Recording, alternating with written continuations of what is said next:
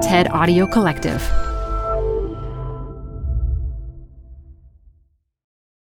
Apple Card is the perfect cash back rewards credit card. You can earn up to 3% daily cash on every purchase every day. That's 3% on your favorite products at Apple, 2% on all other Apple Card with Apple Pay purchases, and 1% on anything you buy with your titanium Apple Card or virtual card number. Visit apple.co slash card calculator to see how much you can earn. Apple Card issued by Goldman Sachs Bank USA, Salt Lake City branch, subject to credit approval. Terms apply. Hi, I'm Debbie Millman. Canva is great for designing visual content for work, no matter what industry or department you work in. Now, your next presentation with Canva Presentations. Start with a professionally designed template and use it as a springboard for your design. It's a serious time saver. Time to present but can't be there in person? Enter Canva Talking Presentations. Record yourself presenting and add your talking head to your slides so your audience can watch your perfected presentation anywhere, anytime. Start designing today at canva.com.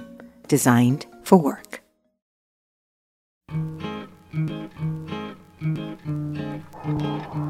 This is Design Matters with Debbie Millman from DesignObserver.com. For 13 years now, Debbie Millman has been talking with designers and other creative types about what they do, how they got to be who they are, and what they're thinking about. On this podcast, Debbie Millman talks with therapist and author Esther Perel about marriage, polyamory, and adultery. Many affairs, if they were not discovered and they were left alone, they would die a natural death. Here's Debbie Millman. Ten years ago, Esther Perel took a big turn in her career. She was a psychotherapist known for her clinical work with intercultural and interfaith couples. She has since turned her attention to relationships and sex. In 2007, she wrote a book titled Mating in Captivity Unlocking Erotic Intelligence. In 2013, she did a TED Talk, The Secret to Desire in a Long Term Relationship, which has been viewed more than 10 million times. Two years ago, she gave another popular TED Talk, Rethinking Infidelity. That talk led to a new book, The State of Affairs Rethinking Infidelity.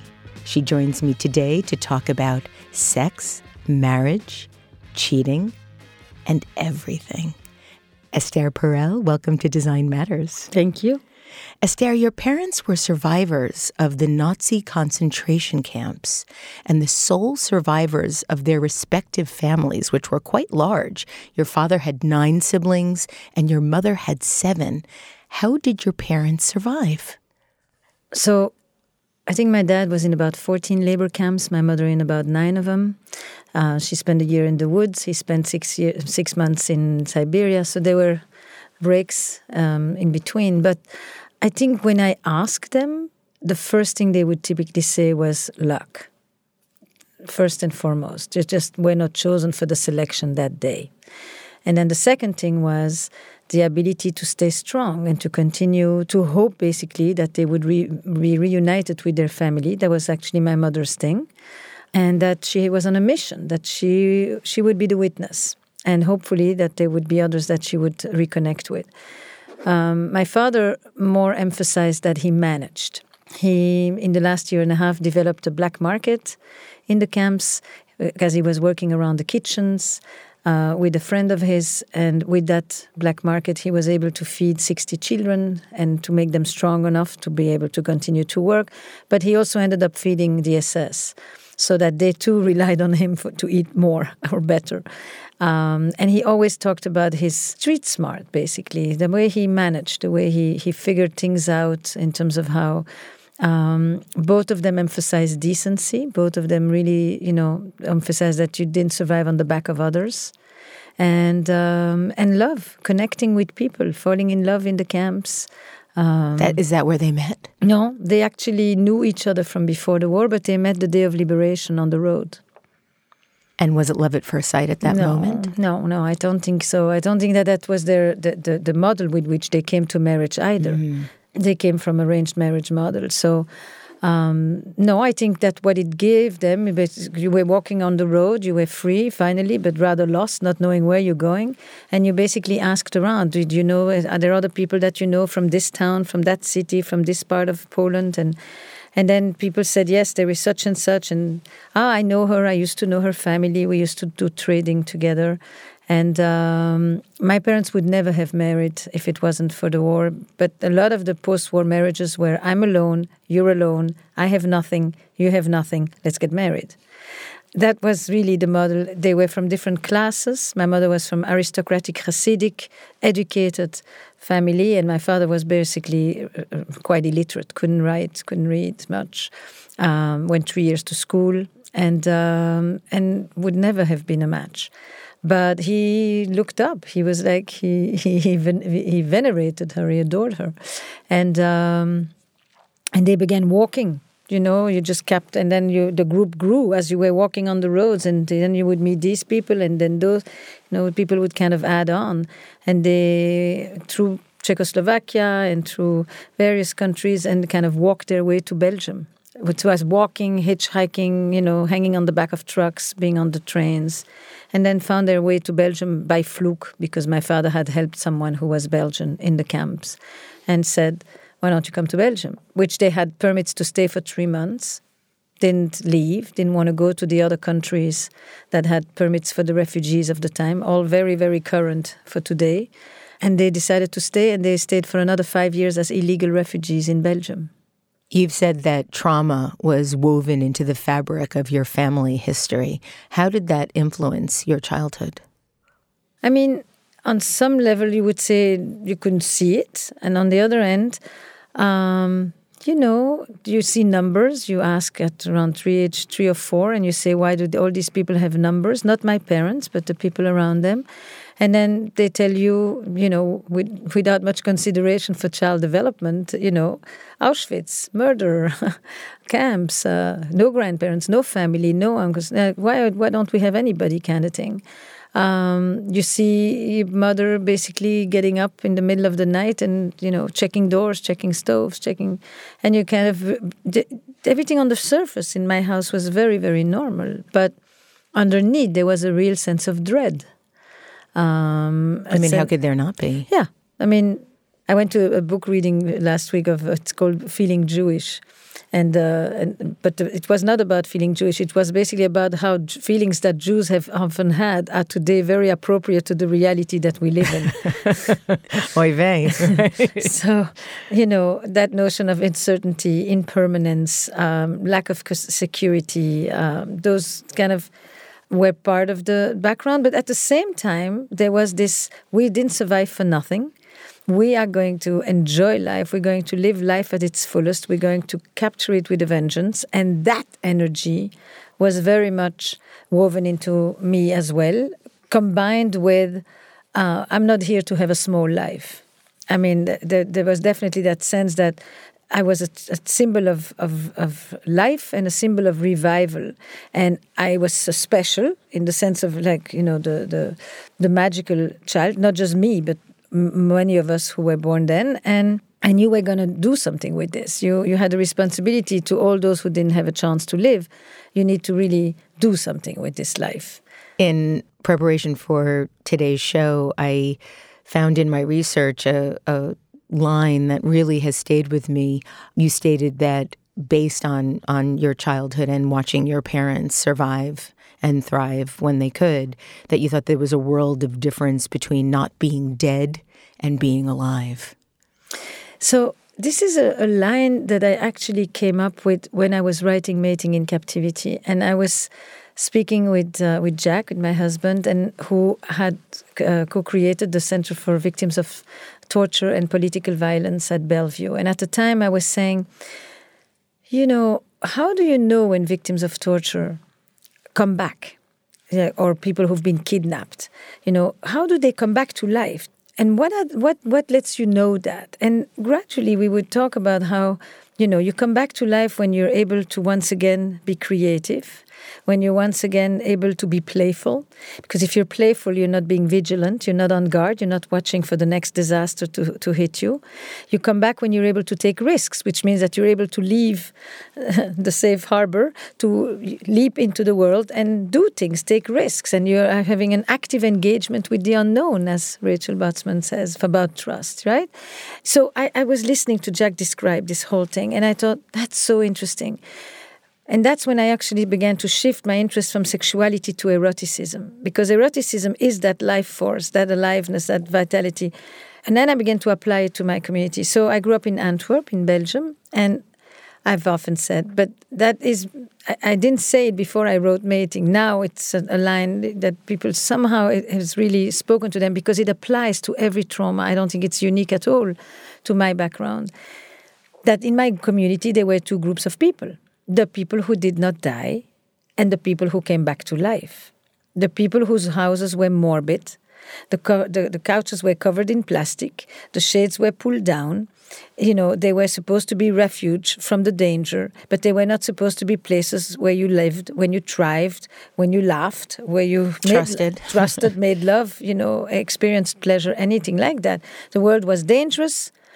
You don't trust anybody except maybe your family and you certainly can't experience pleasure and enjoy because if you're being because when you're experiencing pleasure you're not paying attention to danger. I mean it's just you can't be in those two modes at the same time. And i remember those children i remember their parents they were in my class. I would go play at their houses and it was morbid.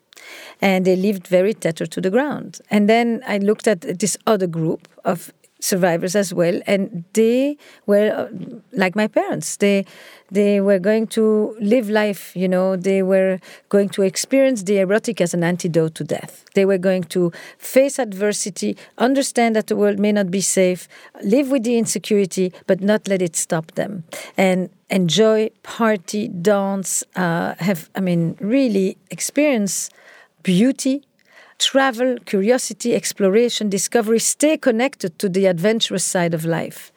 And um, and I was very lucky. I really am lucky, I have to say, to have been on that side of this continuum, if you want. What gave them that resilience? Because there really is two different paths you can take coming out of trauma. And this is the worst possible trauma that someone can face. So, where does that hope, that sense of trust actually come from in a person? You know, we talked about it a lot, and I don't know that there were ever definitive answers. There were snippets that were being described all the time. Like my father would say, you know, the worst was when you were at the hands of a young SS. If he was older, he could have a little bit more compassion. Probably he, he remembered his older father. Probably he had had a child. He was less ruthless. The young ones were the worst. Or he would say, you know, we would walk with newspaper around our feet in the frozen weather to go to the factories, and every once in a while there were these women and they were just throwing us a, a piece of bread. And somehow he, he held on to those snippets of humanity, you know, slivers of humanity, really like that. My mother definitely spoke a lot about her premonitions. She she was very much driven by by this other sense of her that uh, that guided her. But I think it has to do with your childhood. I think it has to do you, you know the Holocaust was one of the first times where people really I mean, there was Charcot and there were the, the, the, the, various other layers of looking at adult trauma. But all the views of adults were that the trauma had existed in childhood right? The women of Charcot were in the mental hospital, and people understood that, in fact, they were not just hysterical, they were, the majority of them, victims of sexual abuse. With the Holocaust was the first time that people understood adult trauma. Then it, we've applied this now, it's a given. Everybody understands this. This notion that, you know, trauma being an event that produces terror in you and a sense of paralysis in response to the extent of that terror, and you cannot do anything against it. I think the extent to which you felt in the camps that you could do something, that you had some sense of agency, that, that you still had some type of, uh, even on a daily basis sometimes, of, of minimum control over your destiny and over your life that day and over how things were going to go down. My mother always described how she mended her socks You, she kept herself prim and proper. She she said the day you could see somebody be- stop grooming themselves, you know they were on the way out. So that preservation of the humanity on the inside, very much a lot of the things that Viktor Frankl articulated for us in the search for meaning, because he that's where he experienced it too.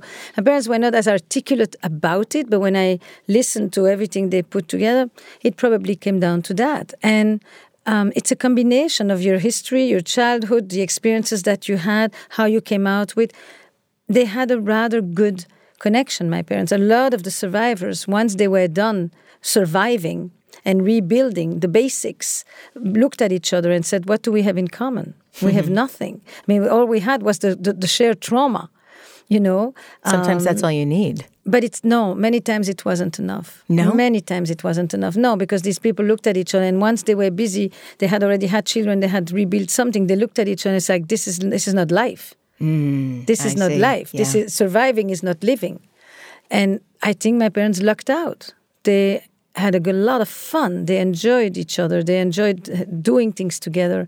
I think my mother probably on occasion thought she could have done better um, because you know. Um, but he treated her like a queen. So um, most of the people of that generation didn't divorce either because divorce was another death. So they stuck together, but they were not necessarily always very good couples. And I remember something very, very significant. At one point, I must have been Ah, maybe 10 years old or something, and there was a wave of men who passed away. Oh, The, the, the husbands of my mother's friends, this whole group. So my father actually, with one of the men, remained the only man of this clan of seven, eight women. And I said, Aren't they lonely? Aren't they? And my mother looked at me, she said, They're so happy they don't have to wash his socks anymore. you know, like they're free women finally. And I thought, oh my God, I've never forgotten this. These uh, older women, no, they don't all miss their husbands. no, even if it, they were nice, it's just that the role that they had to have as the wives of these men. And I think my parents just didn't fall into that particular trap. But I think it was really luck. That doesn't mean they didn't have their fights and their. But I also came late. I'm 12 years after my brother. And I think my brother may have different answers on a lot of these things than me. I came when my parents were much more established, had already begun to rebuild. I was already a child of, of a middle class family, not a child of illegal refugees. When did you decide that you wanted to be a therapist? I was a therapist as a teenager to my friends. I mean, I understood I have a knack for this stuff. I was interested in psychology because I didn't feel good about myself. And so that's the first place you go to read is you're like, why do I struggle with all the things? Um, And as a therapist, you have to undergo some sort of therapy, correct? Yes, you don't have to, but it's advisable. I think uh, you know the emperor should have clothes. But it, I was rather young. I was interested in the inner life. I was interested. You know, I had dreams. I had nightmares. I, I, I did live the whole. You asked me about the trauma of my parents. I mean, I, I dreamed a lot of trauma stuff, and I did experience things viscerally and vicariously, as if I was in the camps. You know, and that's very common to a lot of chil- children of survivors. So it's not like it wasn't there, but it was either journalism, because I, I knew I'm very, I'm very curious, I, I, I, and I love to talk to people, and it's easy for me to speak with people. But I also spoke with languages, and they knew I have a talent for languages. You have nine, right? You speak nine languages. Yes. And I, I spoke five as a, from the, from very early on. So my mother often said you should be an interpreter. and You are. Said, that's right. Then I said, of what? you are an interpreter. you know but my real passion was the theater you know i was i i, I actually wa- was in the theater from very early on and uh, always thought i would be performing but theatrically you know there is a saying that a lot of therapists are frustrated artists let's not forget They say that about designers too. now, you've know. said that being a couples therapist is probably the hardest type of therapy to be in and to practice. it's the best theater in town Why is it so difficult? Because it is a system that can get so intense and so invested with so many expectations and so many dreams and it starts often out in such an olympian level and then it just collapses. And the collapse is rarely with people saying i'm doing something wrong. The disillusionment of love is just generally blamed on the other you know what they're doing wrong how they've left you down how they're not there for you how they're making you feel how they are responsible for how you feel. You know they used to make me feel glorious. Now they make me feel like shit you know but it's they make me you know? It's just intense. It's two histories and then what they create together and how they pollute the space in between and how how often it's so difficult to want to own what each one is doing and how they can trigger each other. Look, here's the thing there's only two systems do, that resemble each other the one you have with your parents and the one you have with your partner. People can tell me, I don't have this with anybody else. No friends, no colleagues. I believe them. The level of intensity, the trigger, the feelings that can rise inside of you that you have with your partner, you have only experienced them one other time and that's with you, the people who raised you. Why do we mimic those patterns? Ah, it's the echo chamber, because it's where you learn to love. It's where you learn the language of love. It's where you had your first experiences with love or the lack thereof, with protection or the lack thereof, with needs or the lack thereof, with joy or the lack thereof. I mean, the, the foundation of our emotional life and the language that we have for it and the meaning that we ascribe to it comes from our from our early years with the people who raised us, parents or parental figures. And it gets re-evoked when you choose a partner. You choose a partner and you hope that they will fix the holes of the past. But are we choosing a partner unconsciously, very specifically to help us repair that pattern? Or repeat that pattern. Right. Some theories say you choose a person with whom you're going to repeat it so that you can finally transcend it. Some say it's amazing how you think you chose differently to only to find yourself in your own backyard. what is clear is that what is initially attractive because it is different becomes the source of conflict later because it is different. Now, you said that you have people come to you and they're basically telling you they make me feel that way, they make me do that, or they they cause this. What do you tell people when you are trying to help them to get them out of that blame, to get them to see what their contribution is? So, the last couple I saw today, I said, "What is it that he's he does that triggers you?" He belittles me. When I talk about something and he just kind of rolls his eyes and, and, and I feel completely belittled and like I have no no say. And then what happens to you? So that's the vulnerability. The vulnerability is I feel small. And then what do you do with that vulnerability? Well, then I try to assert myself. Then I want to have some power back because I feel powerless. So now I attack. So that's the survival strategy. That survival strategy triggers the other person. When I feel attacked, I then say, What happens to you when you feel attacked? Oh, I feel disrespected. And when I feel disrespected, I want to stick it to him. it's just a right. So downward I, spiral of this is an escalation, horribleness, right?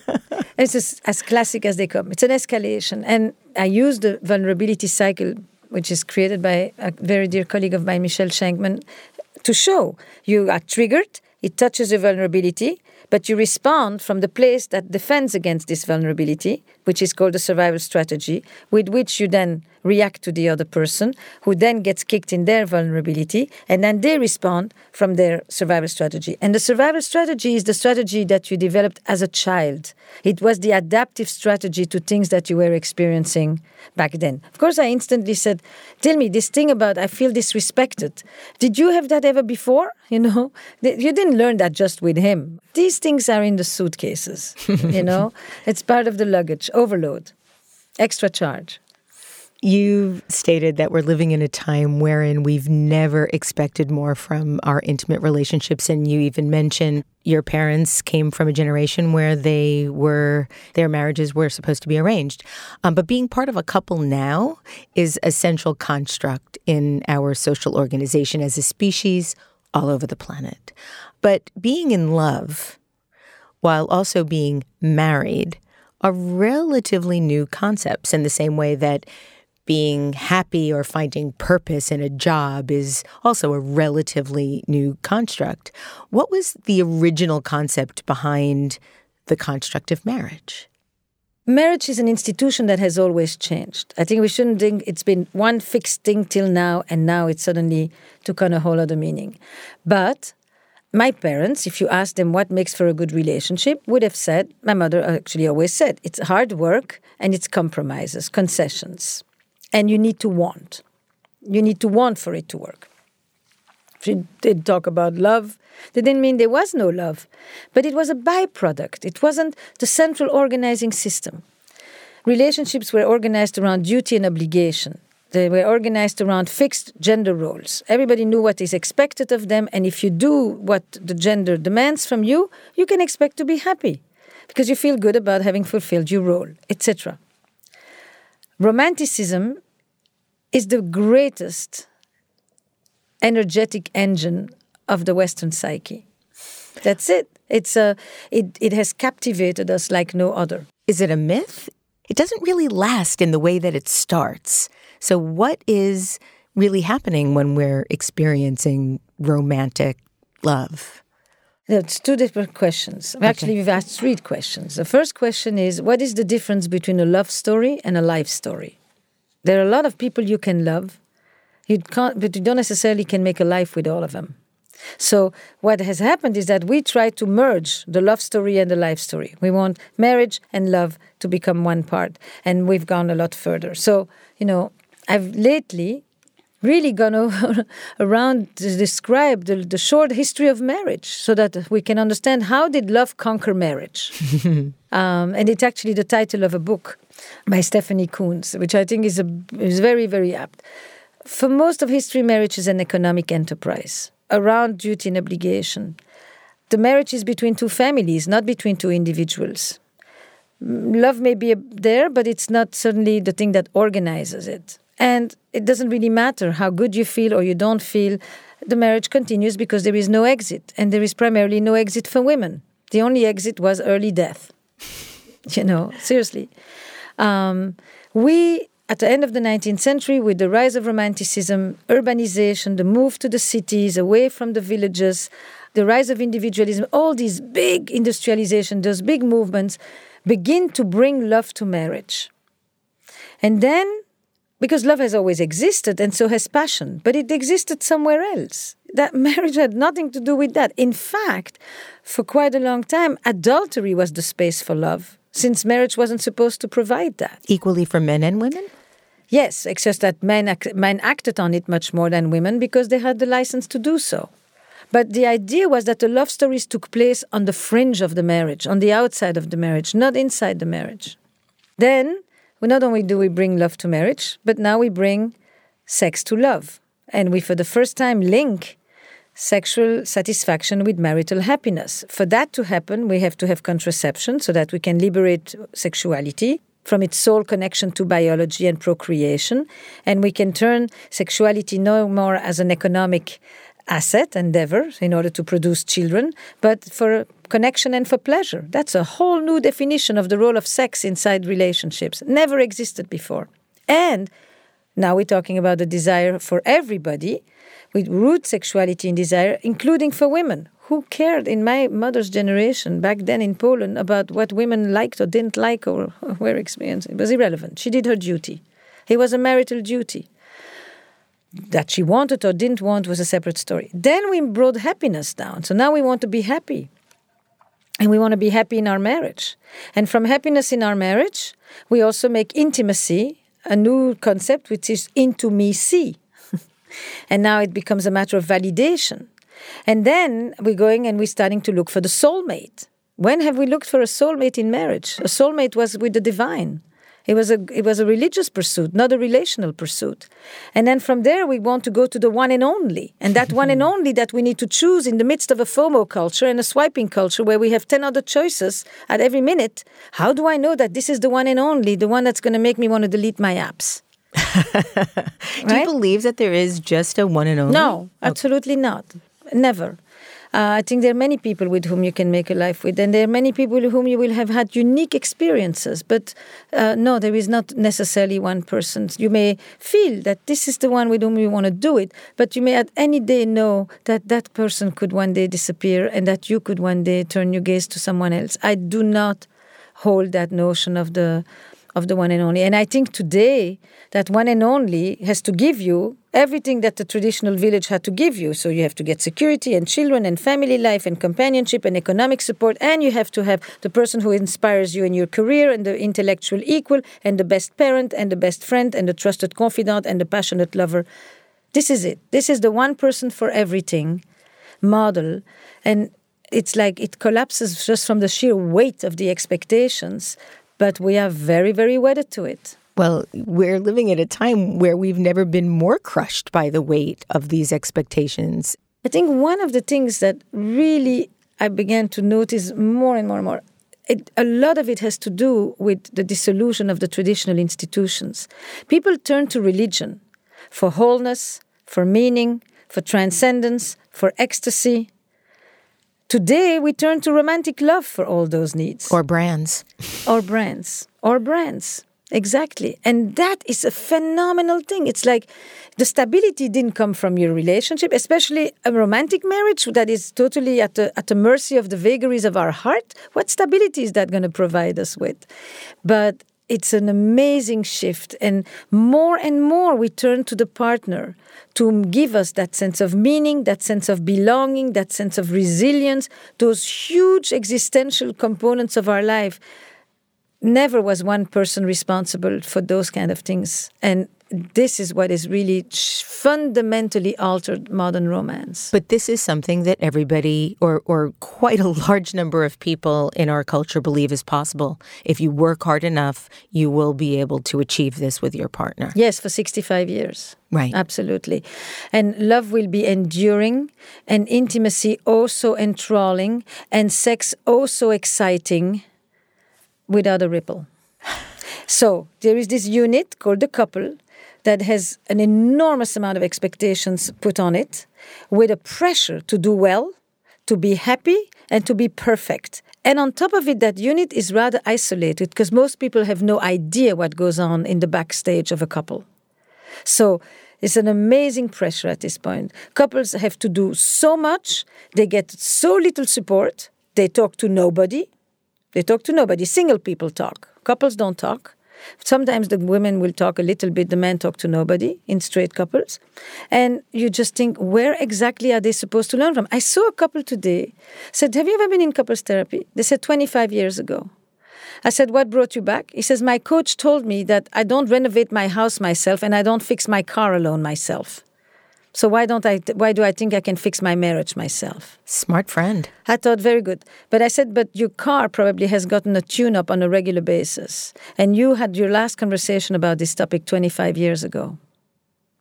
You describe listening to people's stories in your practice and have found yourself shocked, judgmental, caring, protective, curious, turned on, turned off, and sometimes all of that in one hour. You describe crying with your patients, feeling hopeful and hopeless, being able to identify with everyone involved. And you reveal how you see on a daily basis, Esther, not only the devastation infidelity causes, but how inadequate much of the current conversation about the topic is. Is that why you wrote this book? I wrote this book because I believe that the quality of our relationships determines the quality of our life. And I wrote this book because I think that we learn our best lessons from watching when the worst happens or from studying when the worst happens. And if you're going to look at trust, you want to look at the violation of trust. And if you want to look at love, you want to look at betrayal. And if you want to look at resilience, you want to look at crisis. And this is one of the big shit shows that can take place in a couple. And it was going to lend me a lens to really understand a lot of the things not to do. It's almost, if you read what happens there, you get a, a, a very good idea of what, what to do actually to have a, a strong relationship or a thriving relationship. So that was one. I wrote about infidelity because I had done a book about the dilemmas of desire inside the couple. And I thought, what happens when desire goes looking elsewhere? Well, you said that the one chapter you wrote in Mating in Captivity on infidelity was the chapter you got most of your questions yes. about. Yes, yes. Uh, I mean, The Shadow of the Third, it was called. And in many countries, that's all they wanted to talk about. I wrote the book because it is a subject that affects probably 80% of us in our life. If you ask a crowd, have you been affected by infidelity in your life?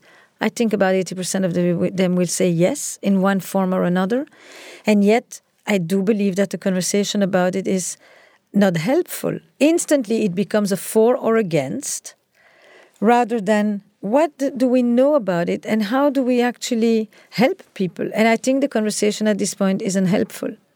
Um, Why isn't it helpful? Because it's judgmental because it is polarizing, because it talks about victims and perpetrators, because it fails to look at the dilemmas of, of modern love, of desire, of passion, of commitment in the context of the lives that we live in today. So here's the thing to understand modern infidelity, you have to understand modern marriage. If I have been chosen as the one and only, then a betrayal is the shattering of the grand ambition of love. Because what does it say to me? I'm not the only. Actually, I'm quite replaceable. And that becomes a real gutting experience. So now it becomes a crisis of identity. I thought I knew who I was. Now who I who am I? I thought I knew my life. Now what is it the truth? The whole thing is a fraud. I can't believe anything anymore. Where is my trust? I thought I trusted you for everything. You know, I trusted you in the way that we chose each other, which was we renounced all others. And that level of intensity made me say that affairs have always been painful, but today they are traumatic. That's not in the world like that. This is a unique response to the kind of love model that we have. If, if we choose by virtue of this one and only authentic soulmate kind of thing, then desire that goes looking elsewhere will create a devastation that is new and that is different from what it used to be in traditional relationships. Do you think that sexual betrayal is the most painful type of betrayal? In that particular model, it often is, or emotional betrayal. But the, the love gone elsewhere, the desire gone elsewhere, yes, it becomes. You know, Americans think that infidelity is a worse offense than cloning, than suicide, than obesity, than lots of things. That the, the, it really has become the ultimate betrayal because it betrays the grand ambition of love. It, it's become one of the leading causes of divorce. How did that happen? And that is a 30 year story. The notion that you could have an infidelity in a good relationship, that it's not always a response to something bad in the couple, but maybe something impersonal that, uh, that it's more for themselves than against the other. And I think that to understand that relational betrayal and how one heals from it and how one forgives it or doesn't forgive it, the choices that we can make afterwards and so forth is really core to helping couples today navigate the challenges of modern love. You've written that as tempting as it is to reduce affairs to sex and lies, you prefer to use infidelity as a portal into the complex landscape of relationships and the boundaries we draw to bind them. How can infidelity be a portal into learning that kind of insight? So I would say it's two things. Um, to, for me to really understand infidelity, I have to use a lens that I call the dual perspective. Affairs are about hurt and betrayal, but they are also about longing and loss and exploration and self seeking. It's always what it did to you and what it meant for me.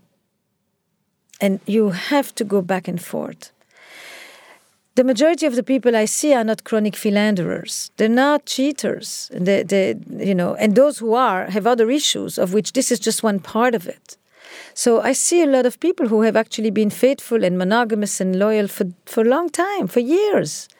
And then one day they cross a line and they cross the lines that they themselves or the walls that they themselves erected. Mm-hmm. And then you wonder why. Why would they risk losing everything they've built? For what? For what? For Why? what? Why do people do that? Aliveness is the essential word that you will hear all over the world. And why does aliveness dissipate over the course of a relationship? Is that we metabolize our passion? No, I think that there's a lot of reasons. Uh, first of all, there are hardships in life, and um, and we are coping.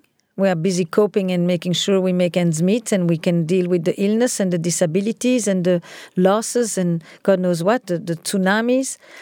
Um, aliveness wanes because we get constrained by roles. That is what the narrative of women all the time, but I don't think it would be that different by men. So they can be in straight or, or, or same sex relationships. The role of the wife, the role of the caretaker, the role of the husband, the role of the provider, roles that are about being responsible, settling down, being accountable, you know, building, protecting, and those are the antidote of the, the, the opposite side of the of, of, of what is the erotic if you want. You know it's uh, i wrote one line in mating where i said everything that the erotic thrives on the unknown the mystery the surprise the imagination the playfulness the you know is what family life defends against family life needs consistency routine rituals repetition we know that it's what kids need in order to they need to that that solid base they don't need this unstructured, uh, free flow. They need boundaries. They need limits. They need, and then within that, they can begin to explore. So it's two forces. It's you know the force of stability and predictability and continuity, battling the other equally strong force of exploration, discovery, adventure, risk taking, and all of that. And we find it difficult to do both in the same place. And in mating in, in captivity, I, I, it seems impossible to do in the same place. It's challenging. I don't know that it's impossible. I think that there are relationships where people do. Uh, they are able to navigate both. No, they're not always stifled, but it is an existential dilemma. It isn't. It isn't solved with sex toys. Let's put it like that. It's not a matter of technique. It really needs to be understood as a fundamental challenge that that what makes you feel stable is not the same as what makes you feel adventurous and what makes you gives you a sense of belonging is not the same as what gives you the sense of freedom and what gives you comfort isn't the same as what gives you edge you know and and that we want the same person to give us both things these days and vice versa so I think that aliveness, when people describe it, they're not talking about sex. They're not. What they're talking about is, I did something for me. I did something that wasn't about being responsible just for others the whole time. I broke the rules, and breaking the rules often gives you a sense of ownership and autonomy and freedom and agency. I did what I wanted and not just what's expected of me. I'm not compliant, I'm defiant. I'm going outside of, of the norms in which I have become locked in. And it's that force that I think is why people say I feel alive, I feel vibrant, I feel I feel I feel like I'm doing things I didn't know that I was capable of doing, even when they are deeply disturbing at the same time. So Esther, what's so interesting about this notion it's the transgression of, is really the word it's less about infidelity and more about the power of transgression but I kept reading over and over and over again in the state of affairs about this desire for feeling alive mm-hmm. and and wanting to experience that. And that is ultimately what tempts people outside of their marriage to feel this mm-hmm. aliveness mm-hmm. again. But what's so interesting, if we think about what we were talking about earlier in our interview about going to a therapist and saying, he does that to me, or she does that to me, or he makes me feel that way, or she makes me feel that way, that's the same thing that we're doing at the beginning if that person is making you feel alive. So, what happens over the course of time to go from feeling alive to feeling dead by the same person? Because what you often actually explain when you when you work on the affairs, you say, you know, the aliveness doesn't just come from the other person. Right. The aliveness comes from the action that you just took. Or the aliveness comes from the disruption, the interruption, the transgression that you just committed. The aliveness comes from the risk that you just took. But the thing is, We don't always want to take that risk in the same place where we also want our security. The reason we, we transgress and cheat, if you want, in part is because I want to leave my security for a bit, but I sure don't want to lose it. I want it to be there when I come back. But I don't know how to do it in the same place. And because we have a model that wants it all in one place, by definition, we end up hurting one place to go and experience the other. Uh, that's the way that we've set it up. You know, we haven't set up marriage for adventure. We have set up marriage for stability, for family, for raising children, for building homes, for for the, the, the security aspect of our life. I think that when people today tell me, you know, I want a person who has these qualities and these traits, and they go down the whole inventory and the whole thing, I always say, you know, the experience of love is not what the other person is, is how you how you experience yourself in the presence of the other. Yes, you're right. Sometimes when we seek the gaze of another, it isn't our partner we are turning away from, but the person we have become. We're not looking for another lover so much as another version of ourselves. And you go on in, in writing this to quote Mexican essayist Octavio Paz, who describes eroticism as thirst for otherness. So, are you saying that it's possible that the most intoxicating other that people discover in an affair is not a new partner? But a new It's version of oneself, yes. Yeah. A new version of oneself, yes, yes. But isn't that what happens when we fall in love to begin with? Yes. Yeah. That's why, but a lot of infidelities are also love stories. Except we don't call it like that in psychology. You have to go to novels and to opera to say that we're going to see a movie about love. We say it's a movie about affairs. You know, so not all infidelities are love stories, but a lot of them are. And sometimes you don't fall in love with the other person as much as you fall in love with that other version of yourself. Because when you make a choice, when you choose a partner, you choose a story. And that story becomes the story that you're going to enact. That's the character you're going to play. And sometimes you begin to say, what else is there about me? Who else can I be? You know, and that's why I say affairs are about longing and loss. It's the lost parts of ourselves that I wonder where they went. That's why that very new affair of today, the return to the ex that we can find on Facebook that I used to know in college 10 years ago, it's become such a compelling plot because it's like, what would my life have been? And I can actually go and try it out this time, which I could never do before. And I do think when you enter a relationship, you you often become one version, and the relationships that thrive are the relationships that know how to reinvent and resuscitate themselves, so that you can have different versions of yourself exist there for you know in the course of, of the years which led me to always say we're going to have two or three marriages or committed relationships these days most of us in the west and some of us are going to do it with the same person what does that mean? It means that in the context of me and you, I'm going to be able to be another me. And if I can be another me, I don't have to go choose another person. I can do it with the same person. If I can't do it with the same person, I go look for it with another person, either by ending my relationship with you, either by stepping outside and segmenting my relationship with you. And this doesn't justify it, this just explores it and tries to understand it. I think it's very important that that when we talk about infidelity, because it's such a uh, an incendiary subject, that the understanding of it doesn't mean that it's a justification of it or a condoning of it. It really is what is it that people are doing you know, and what are they looking for, and what does it mean to them, and if they continue with it, where will they go? And it's true, many affairs, if they were not discovered and they were left alone, they would die a natural death. Because the mystery wears off. That's right, because they were not meant to be anything else besides an affair. That was their reason. That was their raison d'etre. It was meant to be a fiction, a love story. And love stories run their course. It's like a novel, it ends.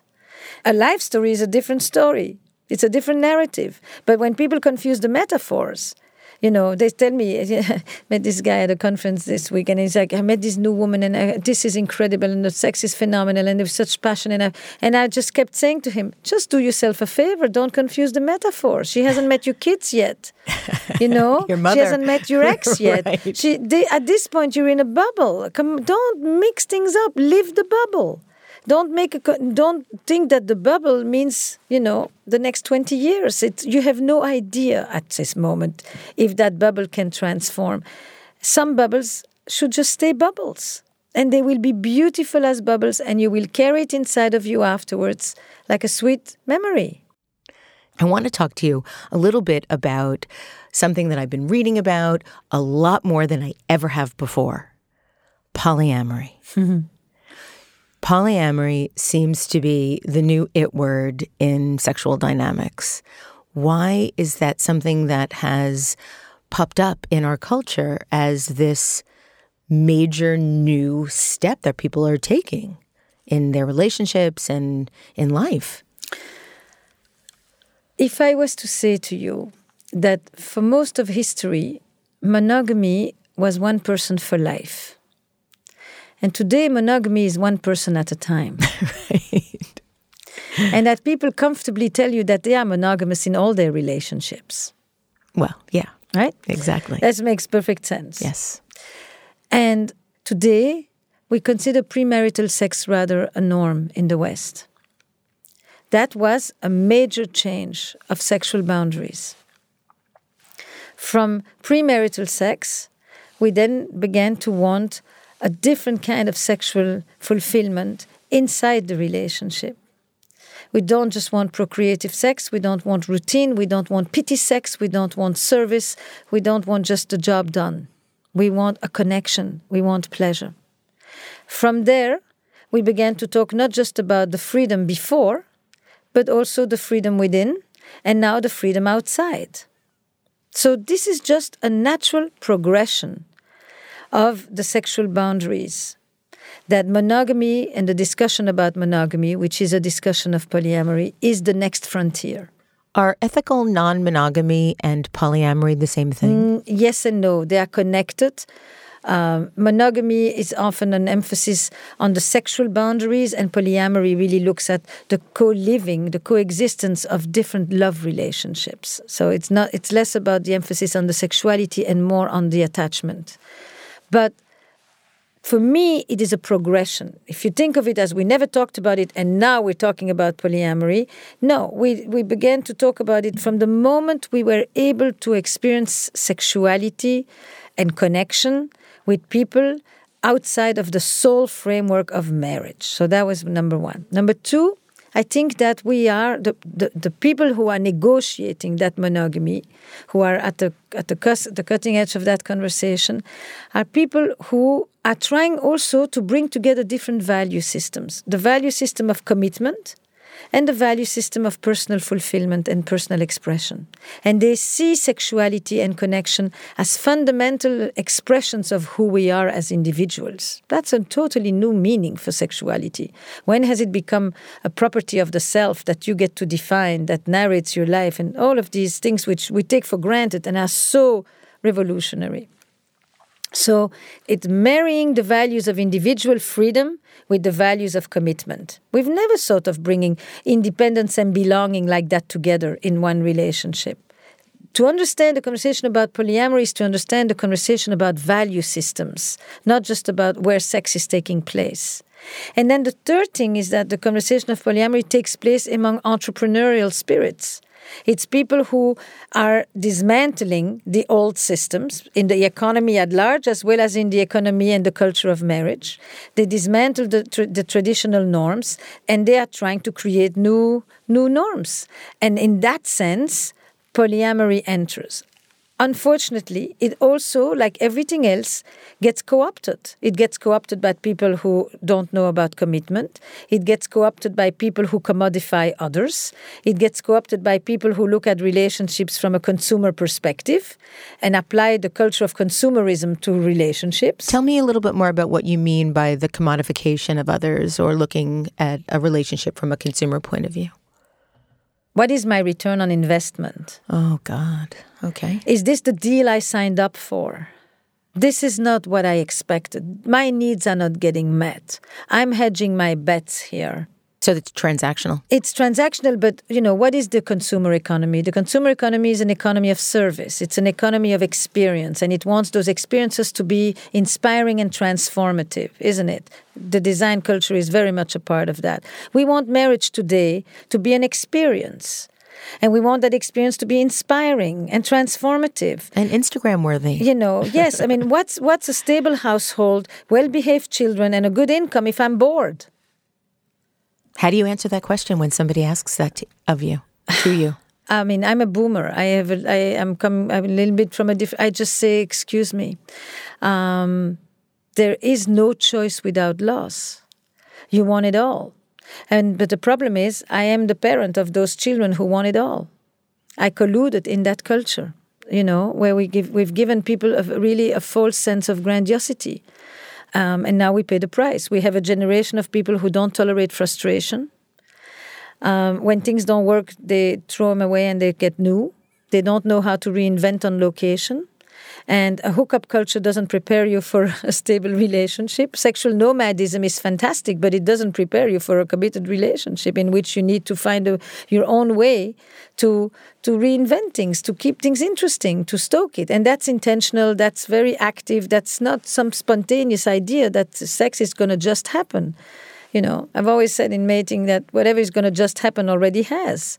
It happens because you you invest in it, and so you bring that same entrepreneurial spirit that I'm going to reinvent the rules and I'm not going to follow the old mammoths. Do it, but do it, you know, with decency. It comes with a, a, a digital culture in which there is a definitely a loss of empathy. Every scale you look at will describe that. A concept that people have all the time that I can do better. What is this? I can do better you know notion. Who who and, and the better is always the better that you're going to find not the better that you're going to be. Right. You know? So i challenge people on that. I just say i'm really sorry. I mean i get the values. I, it applies to brands no less.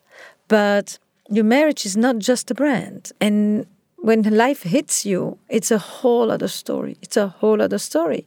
And it hits you with so many things that we didn't expect that have nothing to do with love. they have to do with, you know, all the vicissitudes of life, you know. So I tend to say to people accountability matters. Uh, the commodification of people is when you can ghost them like they never existed, when you can simmer and just keep them on little fire and wait and hope that, you know, it's, it's this ambiguous state by which I don't want to be too committed. I don't want to do anything that I will lose my freedom, but I just want some of the comforts of consistency. So I'll keep you. I'll keep you. You know, on on on fire, and then in the midst of that, I'm curating my fantastical, wishful life you know, in which I lie. I mean, there is the, the, the, the, sadness of couples' life today, and part of what I'm doing and why I write the books and do the podcast and do all of the other stuff is there needs to be an honest, truthful conversation about the pitfalls of modern intimacy. And at this point, people lie. And so the more they lie, the less you really know what goes on in their lives. Like in the past your neighbors fought and you heard everything through the windows. Now your friends divorce and you are surprised. You didn't see it coming. Nobody really knows. And that gap between what people are really experiencing and what they're putting out there and how they're curating their their stories it's creating more depression. I mean, it's just, we know all of it. We know that it is really leaving people more and more depressed and lonely. I mean, the, the Wall Street Journal, of all, my, of all papers, last week has a whole article on how loneliness has become the number one public health problem in America, not obesity. But loneliness, and that loneliness is uh, you've got a thousand virtual friends, but nobody who can feed your cat. Right. Esther, if a couple comes to you having gone through an infidelity in their marriage, what do you tell them? How can you help them? Is the marriage always over after an infidelity? No, no, for sure not. It de- it really it depends. It depends also if they come to me the day after, and it's just been found out. If they come to me when one person has asked but the other one is still denying, if it comes to we when one person has basically said i'm leaving you but without telling why or they say why if it, they come to me because one person is asking and the other person is gaslighting them i mean there are so many moments entry points. I mean are you looking at people who are in the midst of the crisis with the massive maelstrom of emotions that's besieging them Are they a complete loss and confusion and like what just hit me? I thought I knew where I'm going. I thought I knew my life and this whole thing has just fallen apart. Or am I meeting them a year later and they're trying to still heal and to deal with forgiveness or with trust or with reconnecting sexually? It really has to do with the developmental arc, number one. Number two, what is the quality of their relationship? The quality of the relationship is not always determined by the affair. What, who, who are you as a couple? Who have you been? Where do you meet? What's your strength? What's your story? Uh, where does it take you now?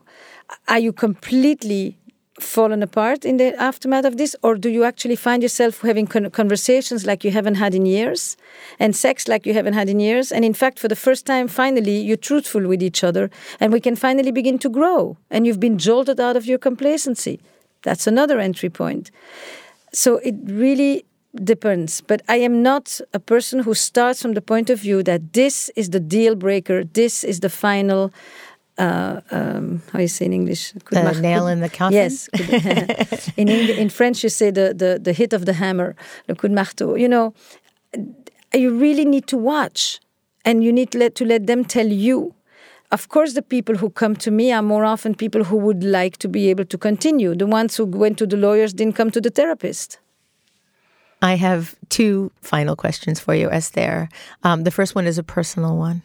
Uh, you've been happily married for over 30 years to Jack Saul, a professor at Columbia University, as well as a therapist and an activist. What is the secret of a happy marriage, Esther? Oof. oh, God. Um, Aside from a gorgeous husband. It's interesting. We were at an event uh, this weekend, and and one of the questions in the audience had to do with you know do women still need men, and what do they need from men, and the whole thing, and and and how can you be a powerful woman and find a man who is powerful as well? And I, I, I my I kind of went in the direction of, it's not what you want. To me, it's it's always this image, you know, it's the ability if you want to rely on somebody, you need that but somebody to be able to withstand your force. It's the game you play on the beach. If I fall backwards, mm. I need I can only fully let go if I know that you're going to catch me. And the more powerful the person, the more what's going to fall is strong, and you need somebody who can resist that. And I think my husband definitely um, has done that with me. I think we both often will talk about how even when I hate his guts, I'm not bored. and he would probably say the same thing. I mean, there's something that we remain interested in who we are as people, not just as spouses and parents and all the other things. We've always tried to do new things. I think that a system stays alive and fresh because it has new experiences, new challenges, new thresholds. Um, we don't just do the things we've enjoyed before. We, we set ourselves up for various new adventures a lot of the time, especially now that the kids are gone. It's the kids are no longer the adventure, so we create new ones for ourselves. I think it's about really what the polyamorous people actually call compersion. It's the ability to rejoice for the pleasures and the joy and the happiness of the other, even if it has nothing to do with you it's the ability to say, you know, you really t- take take your time, go spend a week, go do this. This is such a thing that you enjoy. I'll figure it out. I'll handle the house.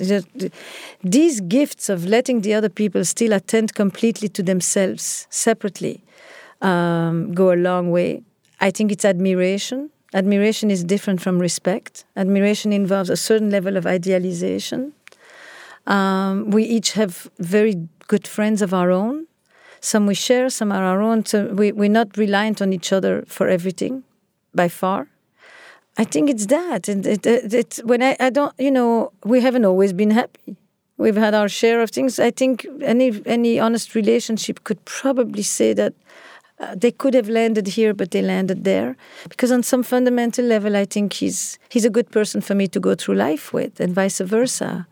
Um, you talk about that quite a lot, what it means to be with another person in your life in, in your new podcast, Where Shall We Begin, which is actual therapy sessions with couples in conflict that you help navigate their marriage with. Yes. Um, tell us a little bit about that and how people can listen to the podcast. So, where should we begin is the real unscripted life of couples in my office where I can finally open the door, lower the walls, and invite you in so that we can take away some of that loneliness that surrounds couples at the same time as we have all the pressure to be such a fantastic unit. It's a way to show you the myriad of crises that couples get thrown into and how I work on it with them. It's one therapist with one modality. It's not the only way, it's not the right way. It's just me. Um, but I think that when you listen in on the stories of others, you often find the, con- the words that you need, the vocabulary that you need for the conversations that you may want to have. And you often realize that you're not listening so much to them as you're watching yourself in front of your own mirror. Right. Couples used to live in the village, and I wanted to create a new village, but it's a virtual village. And that virtual village is a place where I want people to have a sense of community as couples, but also individuality. I want them to have a sense of continuity, but also freshness and innovation. I want them a sense of belonging, but also freedom. That is the combination of the modern time and the traditional. We're not going back to the communities of the past, but we want some level of community. But we also want to preserve our individuality and the freedom that we have today that we never had in the past.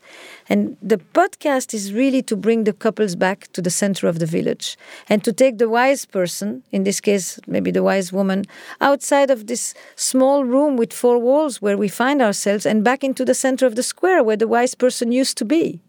You sat in the middle of the square and you held court. It's about giving people a sense that their experiences are universal and that they're not just their own personal uh, struggles. And it's about creating these conversations about the subject of sexlessness, infidelity, polyamory, uh, infertility, loss, uh, trans issues to the world. Because I believe that if we create these open conversations that are more honest and truthful, we actually will contribute to helping people have better relationships, which ultimately will have them have better lives. Esther, thank you so much for being on Design Matters today and for helping us understand the myriad intricacies. The design of marriage. the design the of, design of design of love and yes. human behavior. Esther Perel's new book is called The State of Affairs Rethinking Infidelity, and her podcast is called Where Should We Begin? You can find out more about Esther Perel and her books on her website, estherperel.com. This is the 12th year I've been doing Design Matters, and I'd like to thank you for listening. And remember, we can talk about making a difference, we can make a difference, or we can do both. I'm Debbie Millman, and I look forward to talking with you again soon. For more information about Design Matters or to subscribe to our newsletter, go to debbiemillman.com. If you like the podcast, please write a review on iTunes and link to the podcast on social media. Design Matters is recorded at the Masters in Branding Studio at the School of Visual Arts in New York City. It is produced by Curtis Fox Productions. The show is published exclusively by DesignObserver.com. You can subscribe to this free podcast in the iTunes Store or wherever you get your podcasts.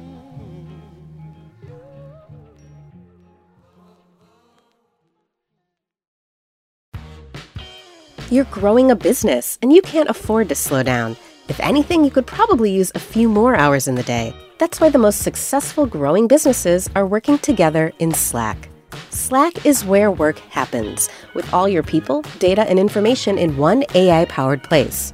Start a call instantly in huddles and ditch cumbersome calendar invites. Or build an automation with Workflow Builder to take routine tasks off your plate, no coding required. Grow your business in Slack. Visit slack.com to get started.